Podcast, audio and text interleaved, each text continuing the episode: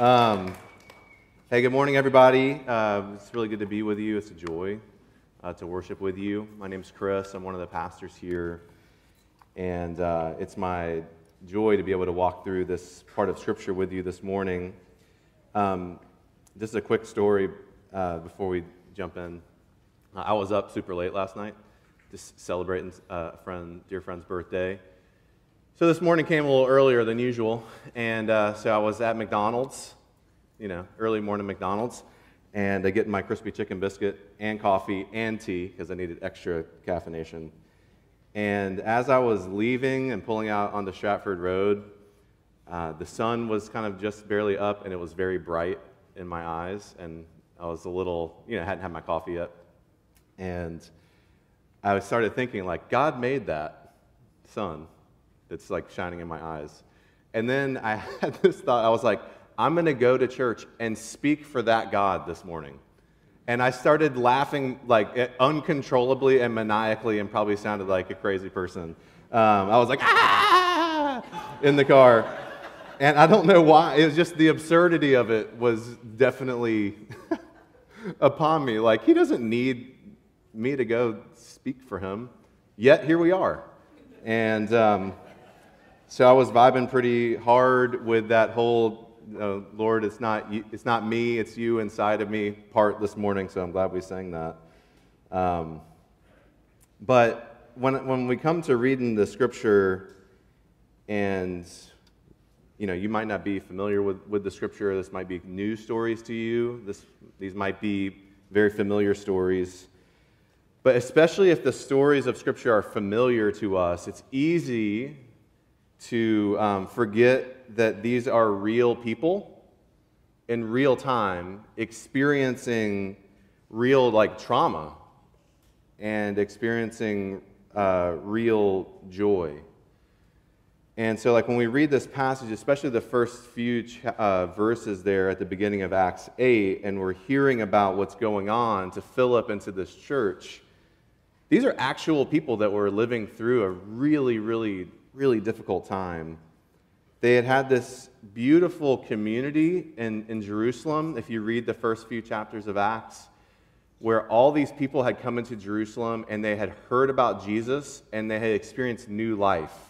And they had come from all these different towns, and then they just sort of take up residence in Jerusalem and they have this beautiful life where everyone's selling their stuff and sharing with each other and they're experiencing joy and they're like this religious minority, and they have this beautiful community together.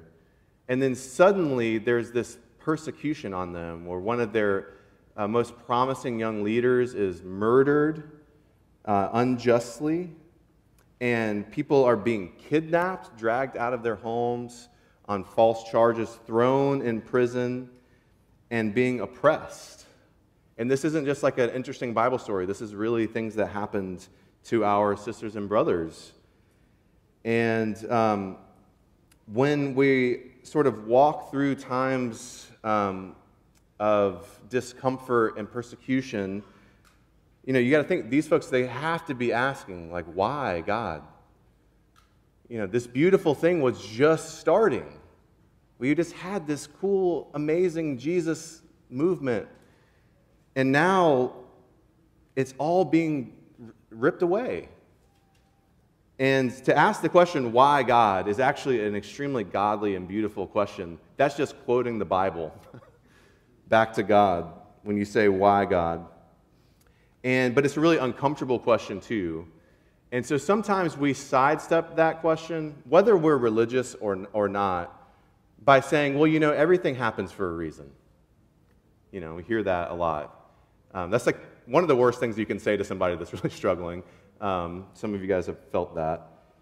And we want to sort of sidestep the pain, sidestep the, the struggle, and say, you know, well, it's all going to work out. God has a plan. Um, everything happens for a reason. And kind of, I think what that, what that can do, uh, it, it, reminds me of a story. Um, and when I was in college and first came to faith, there was this beautiful family. A friend of mine, I played in this band with a guy, and his, his family lived in the town, my college town. And they had this beautiful home. It was like this historic home, and it was beautiful. And this was a place that I had experienced like sitting at a table with like a family for the first time. They love each other, and, and, and like, they could really cook. Mom and dad could really cook.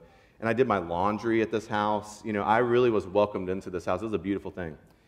And one night uh, after I was out of college, um, their chimney caught fire during the middle of the night. And the house just went up like super fast in flames, and the whole thing uh, burned down. Uh, their youngest son um, went back into the house several times to save the taxidermy because um, he had worked really hard to hunt these animals and mount them. But otherwise, there was no going back into the house. And the dad, they're standing outside, it was in South Georgia, but it does get cold there relatively speaking. And they were outside in the cold, and he had no pants on because he had to leave the house very quickly. He didn't have time to grab his pants from upstairs. And he's standing in, the, in his front lawn, watching his beautiful, hundreds of year old home that he raised their family in burning down. Some of you guys have experienced this. No pants. I think I mentioned that. And as he's standing there, part of the roof collapses and the window of their bedroom was open, and his pants had been laying across a chair near the window. And when the, the roof collapsed, it made a gust of wind, and his pants blew out of the window as he was watching. And they descended upon him. and he was able to put his pants on. And when, you, when, when, when you're like, well, you know, everything happens for a reason, you could say, well, you got your pants.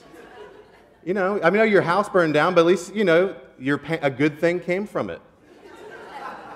And of course, the natural response to that would be, well, I could have gotten my pants very easily without my house burning down first. Um, this story is not a uh, everything happens for a reason story. This isn't a everything happens for a reason community. Okay? This is the story of one person who suffered greatly. And yet, it's also the story of a person that experienced the magic of God and experienced God showing up in a way that he couldn't imagine. And so this is a story in two acts from Acts 8, skipping one act. Okay. Two, two acts here. And the, the first act of this Philip story, Philip is one of the original deacons with Stephen who had just been killed. Act 1, Philip goes to Samaria. Okay. So if you, if you look in the, uh, in the passage there, starting in verse 4, now, those who were scattered, they couldn't stay in Jerusalem because they were being persecuted. Only the apostles stayed there, and everyone else has to leave the city and flee for their lives. And they go about preaching. And it says, Philip went down to the city of Samaria. Now, at the beginning of Acts, Jesus says, The Holy Spirit's going to come, and you will be my witnesses in Jerusalem, and then a little further out in Judea, a little further out than that in Samaria and then to the ends of the world. But when they had this beautiful community in Jerusalem, they didn't exactly start going out to Judea and Samaria and to the ends of the earth. I think that they probably thought, it's so beautiful here that Judea and Samaria and the ends of the earth will come here. Because it's a beautiful city, after all, and we have this great thing going for us. But now, because of the persecution, Philip finds himself in Samaria and he's telling people about Jesus. Now, here's the, here's the problem for Philip Samaritans were the bad guys. Not just like they didn't like each other, they couldn't get along, but they genuinely really hated each other. Um, you may be familiar with a story that Jesus tells about someone that is beaten and left along the side of the road and religious leaders come along, Jewish religious leaders, and they all pass him by. And then this person who's called the Good Samaritan stops and helps this person. And the reason why people hated Jesus telling that story, it made them very angry, was because you weren't allowed to make a Samaritan the good guy in the story. Actually, when, uh, when Jewish folks, when they would travel, if they had to travel through an area with Samaritans in it, they would go miles out of the way so that they wouldn't even have to get the dust on their feet of a Samaritan town. They really couldn't stand one another. And yet, Philip is there and is forced to be there. And he starts telling them about Jesus. And what, what happens is that he's telling them about Jesus. You see the passage. They heard him. They saw the signs that he did, these miracles that were like the miracles that Jesus did. In word and deed, Jesus is coming to them. And these unclean spirits coming out and crying out. And what happens to them in verse 8 look, so there was much joy in that city. In Philip's story of suffering, one of the results of his suffering is that he brings the joy of God to his enemies. He gets to show up among people that he genuinely does not like and who do not like him. And the result is joy. As they begin to experience the joy of God. And y'all, taking the joy of God to your enemies generally does not happen when you are in a good and comfortable place in life. If everything's going great, all the home fires are burning, and you have everything that you need and want, what generally gets missed is an opportunity to bring joy to our enemies. Yet Philip experiences that in even with all of the hard going on. A result is that the joy of God comes to his enemies. But then the second act, we're skipping over this really wild and crazy story that you can read later about this magician who was like, Oh, I practice magic, but these guys can do magic, all kinds of crazy other magic, and he tries to give money to get the magic. Read that one later. But the second act is Philip ends up meeting a man in a chariot. So if you look down verse 26, an angel of the Lord said to Philip, Rise and go toward the south to the road that goes from Jerusalem to Gaza. This is a desert place. Go on this random road in the middle of the desert. No further explanation. Just go there. And Philip, he doesn't have anywhere better to be. He's already with his enemies anyway. He goes off on some random dirt. If you've ever found yourself walking down a random dirt road and you know what that feels like, if you're from Georgia, that is part of your story. Um, or apparently if you're from Israel. And he's walking down this dirt road and he sees this person. He rose and went, and there was an Ethiopian, a eunuch, a court official of Candace, queen of the Ethiopians, who was in charge of all her treasure. And he had come to Jerusalem to worship. Here, here's who, uh, some more about who this person is. This person is a very important and wealthy dignitary from this vast kingdom in Africa, the Nubian kingdom. Um, it was a highly advanced society and civilization in Africa. It was like ancient Wakanda. It was ahead of everybody, this beautiful ancient people. And he was wealthy. You know he was wealthy because he was riding in a chariot. Also, because he owns a scroll of the prophet Isaiah, which would have been incredibly expensive. No one owned scrolls, but he had bought one while he was in Jerusalem. He had had some interest in knowing the God of the Bible. And so he had bought this, and it says that he's a eunuch. And basically, what that meant is that as a young man, he was castrated so that he could be a trusted official. Um, you would think he's not going to be up to any, you know, goings on. Um, and you can trust him. Often eunuchs were in charge of a harem um, because uh, they, they apparently couldn't get into any trouble. Um, they had taken so much away from this man to put him in this position and subdued him. And so this guy is from real, real far away, and yet Philip finds him. Philip had gone from Jerusalem to Samaria and now he is meeting someone literally from the ends of the earth. And this guy's reading in his chariot. You can imagine this guy going along in a chariot, and Philip is just standing there on the side of the road. And so the Holy Spirit says to Philip, as the Holy Spirit does, Go over and join this chariot with this random guy in it. And so Philip ran to him and heard him reading Isaiah. It's like Philip is like, Hey, what you reading in there? You know? Random guy talking to random guy. What, do what, are you, what are you reading in there? And he says, Do you understand what you are reading? He goes to this man. Now, I um, know nothing about soccer. This is well documented. But I am a soccer coach. and that's what it feels like being a pastor. I don't think I get this any better than anybody else, yet here we are. But when we talk about defending on my team, the Swans, who had a great two to nothing victory yesterday, thank you. Um, we can talk more about that, but I don't have time. Um, what we say to our swans is when you're defending, I want you to be close enough that they can smell your breath. Okay? If you're defending someone, I don't want you to give them space. I want you to be right on. My wife said, put your heel between their feet. So you know what? I want you to be close enough so that they can smell your breath.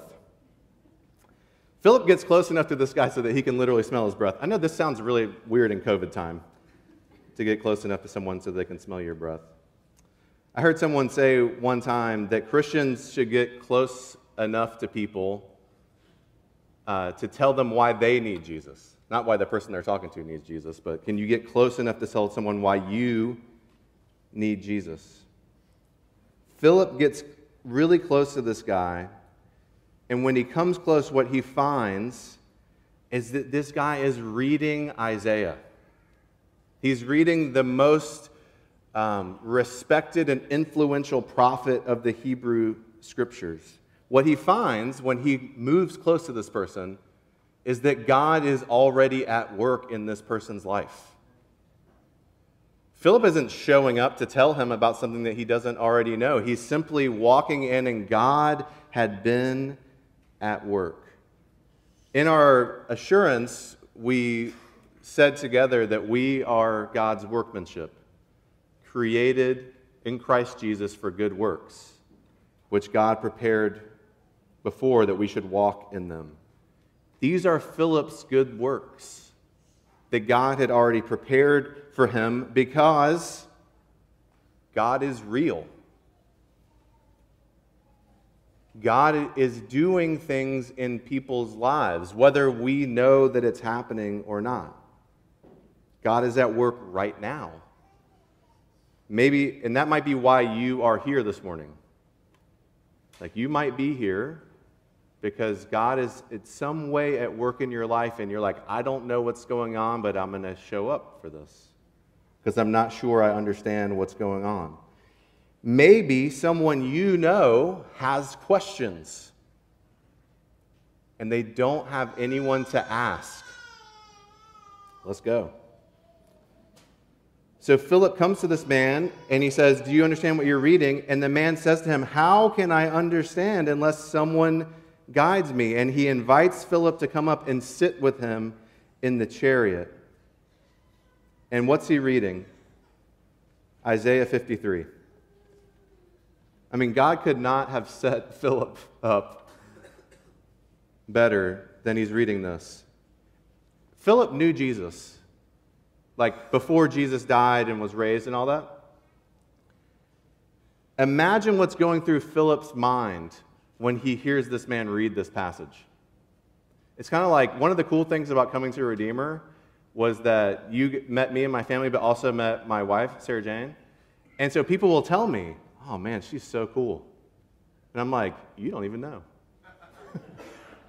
Let me tell you some more how cool. Oh, she's like really talented. I didn't know. I'm like, yeah, you don't even know the half of it. I got lots of story I can tell you about how amazing this person is. Imagine Philip hearing these words Like a sheep, he was led to the slaughter, and like a lamb before its shearer is silent, so he opens not his mouth.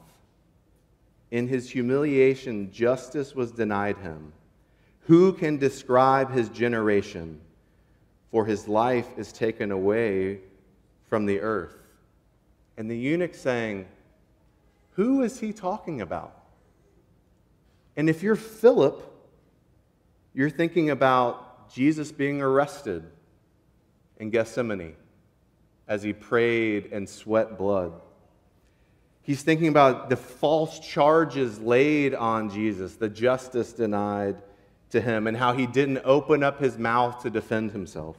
He's thinking about the proclamation of John the Baptist, who, when Jesus was baptized, he said, Behold, the Lamb of God who takes away the sins of the world.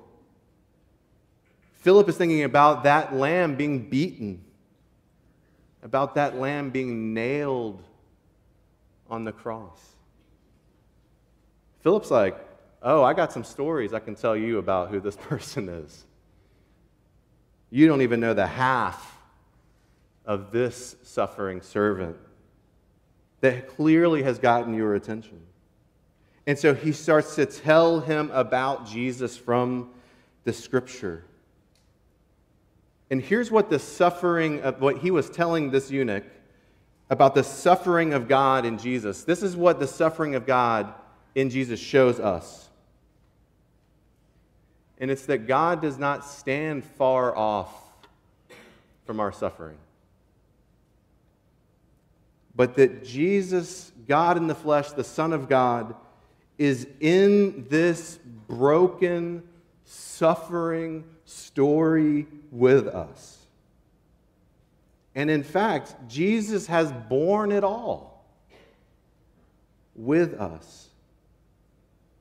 And how much more the impact was upon him because he didn't have sin. There was nothing broken in him. And yet he was betrayed, and he was lonely, and he was beaten, and he was denied justice, and he was dragged off, not to prison, but to the tomb and locked up. So we can rage and we can ask why God, but we can't pretend that He doesn't know. There are a lot of people who have tried to answer intellectually and theologically why God allows suffering. And there are some really great thoughts about it, but nothing that is ultimately all that satisfying.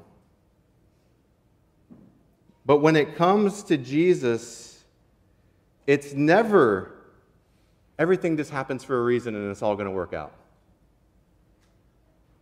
When it comes to this Jesus, it's it isn't supposed to be like this. And yet, they thought that they were burying Jesus. And they were planting Jesus.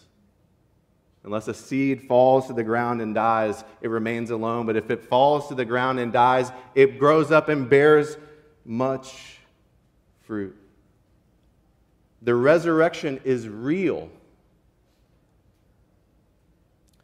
And so, you know, my house is burning down. Yay, I got my pants back. The answer isn't everything just happens for a reason, it's all going to work out. It's my house and everything that I have is burning down. And yet, it's all going to burn. my house is just the first thing that's going to go. And Jesus, who has been born, uh, burned up, will bear, will bear me through it all. That he will carry me through it to the other side. That's what Philip got to tell this man. And what happens is that this guy says, See, there's some water along the road. Why shouldn't I be baptized? I don't know if Philip had a category that someone that wasn't Jewish was going to be baptized and become part of the Jesus movement. It's, it's worth saying that this brown Semitic guy leads this black African guy to faith. That's the, that's the, like the, the genesis of, of the first person that wasn't Jewish coming to faith. And that's why we're here. This is our heritage from these brothers. But when he says, Why shouldn't I be baptized? and then Philip baptizes him, what he's showing in that baptism is that this man, who I never would have met and was a stranger to me from the ends of the earth, is now my brother.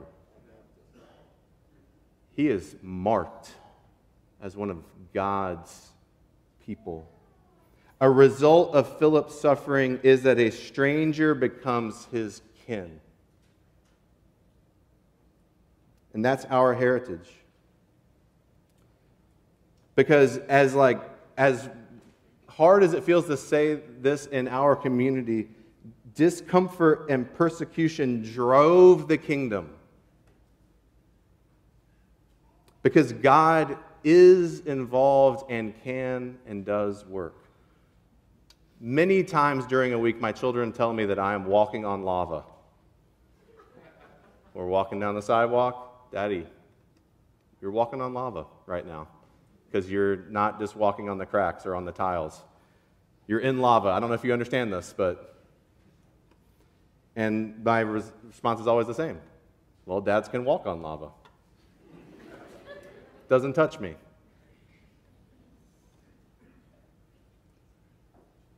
There are some things that God can do, some places that He can walk that would consume all of us.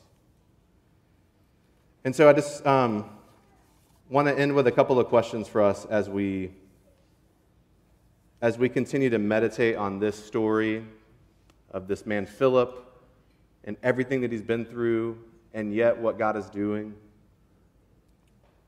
Um, and if one of these just resonates with you, you might want to write it down and pray through it later. Is, is comfort uh, non negotiable for you? We tend to think that if we're uncomfortable, that something's wrong, that we're not doing something right. We've been sort of trained to think that. But is comfort non negotiable? Because if comfort is non negotiable for you, if that's what must be, what joy are you going to miss? What joy might others miss? Your enemies, even. Um, are you willing to jump in, get close enough to somebody so they can smell your breath,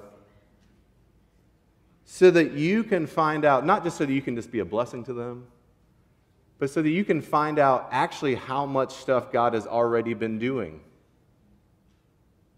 in people outside your tribe? Are you willing to invite someone into your space because you have questions? And lastly, are you willing to be surprised at how much God has for you outside of our places of comfort? Let's pray. Oh, Lord Jesus, uh, you made the sun, and it wasn't hard for you. And you're holding it all together, and yet you have experienced so much pain.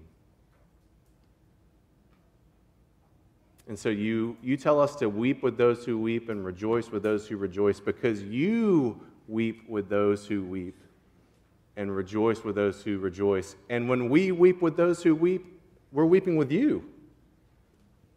And when we rejoice with those who rejoice, we're rejoicing with you. And so, Lord Jesus, um, we can't explain anything away, and we don't want to. But we do want to know that you're with us and that you're doing things that only you can do. And so I pray, Lord Jesus, that you would draw near to us, the one who was led like a lamb to the slaughter, that we might see you, O Lamb of God, high and lifted up. even as we come to this table. We pray, Lord Jesus, in your name. Amen and amen.